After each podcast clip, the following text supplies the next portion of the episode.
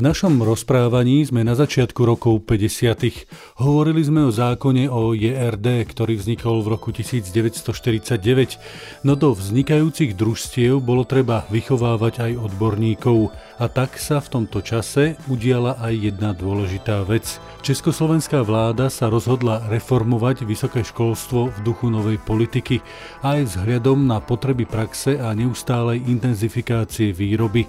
Dotýkalo sa to aj poľnohospodárstva a tak vznikla Vysoká škola poľnohospodárska a Vysoká škola lesnícka a drevárska. Pripomeňme si, že na konci 40. rokov, už po politickej zmene, stále existovala Vysoká škola poľnohospodárskeho a lesníckého inžinierstva v Košiciach. V školskom roku 1949-50 prichádzali na školu študovať prví absolventi štátneho kurzu pre prípravu pracujúcich na vysoké školy. Prvé roky tam študovalo 20 absolventov tohto kurzu, samozrejme okrem riadnych študentov. Zvýšené počty poslucháčov sa príjmali podľa smerných čísiel v súlade so štátnymi záujmami. Vysokoškolský zákon 58 1950 zmenil aj organizáciu tejto školy. Z dovtedajších odborov vznikli Fakulta poľnohospodárskeho inžinierstva a Fakulta lesného inžinierstva. Po dlhšom uvažovaní a viacerých konceptoch napokon na fakulte poľnohospodárskeho inžinierstva vznikli dve katedry rastlinnej produkcie a živočíšnej produkcie. Ekonomická katedra pracovala pre obe fakulty a napokon vznikla aj katedra chemicko-technologická. Napokon sa v duchu vtedajšej politiky formovala aj katedra spoločenských vied, ktorá nadviazala na aktivity Ústavu spoločenských náuk. 16. decembra 1949 vzniká v Košiciach aj Vysoká škola veterinárska. Pokiaľ ide o Vysokú školu poľnohospodárskeho a lesníckého inžinierstva v Košiciach, pripomeňme, že počty študentov sa každý rok zvyšovali. Napríklad v školskom roku 1948-49 ich bolo 311 a o dva roky neskôr už 455. Štúdium a jeho predmety boli zamerané na intenzifikáciu poľnohospodárskej výroby a prví absolventi sa mali podieľať aj na odbornom dobudovaní nových jednotných rolníckých družstiev. Postupne sa však škola budovala nielen personálne, ale najmä technicky. Do toho prišla napokon aj nová reorganizácia vysokého školstva.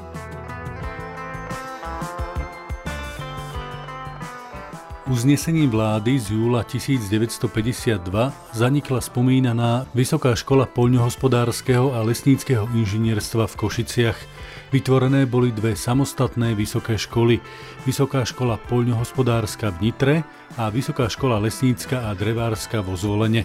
Od 1. januára 1953 obe tieto školy prešli do pôsobnosti rezortu pôdohospodárstva. Odborníci hovoria, že malo to svoje výhody aj nevýhody. Nevýhodou bolo zrušenie školy v Košiciach, ktorá mala relatívne dobre dobudované základy a nové školy museli začínať od znova.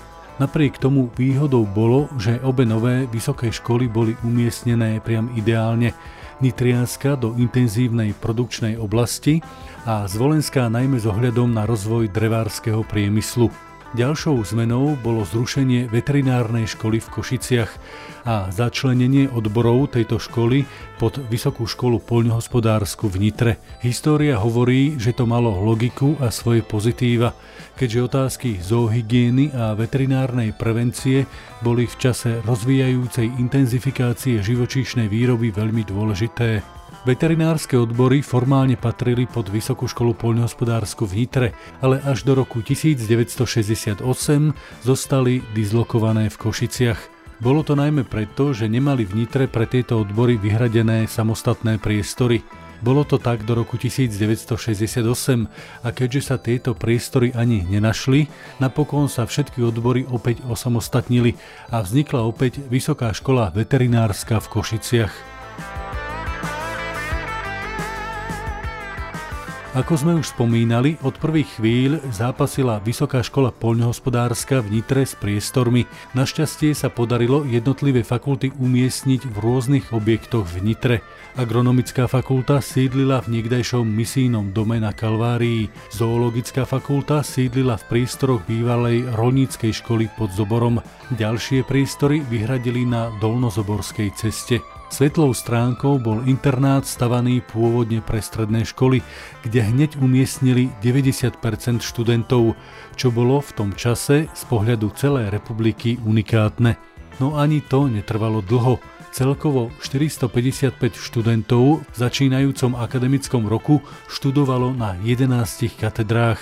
Postupne sa začal budovať internát a problémom stále bola roztrúsenosť pracovísk po celom meste. Napokon 30. mája v roku 1956 prišlo k jasnému kroku a bol to plán vybudovať veľký areál Vysokej školy poľnohospodárskej.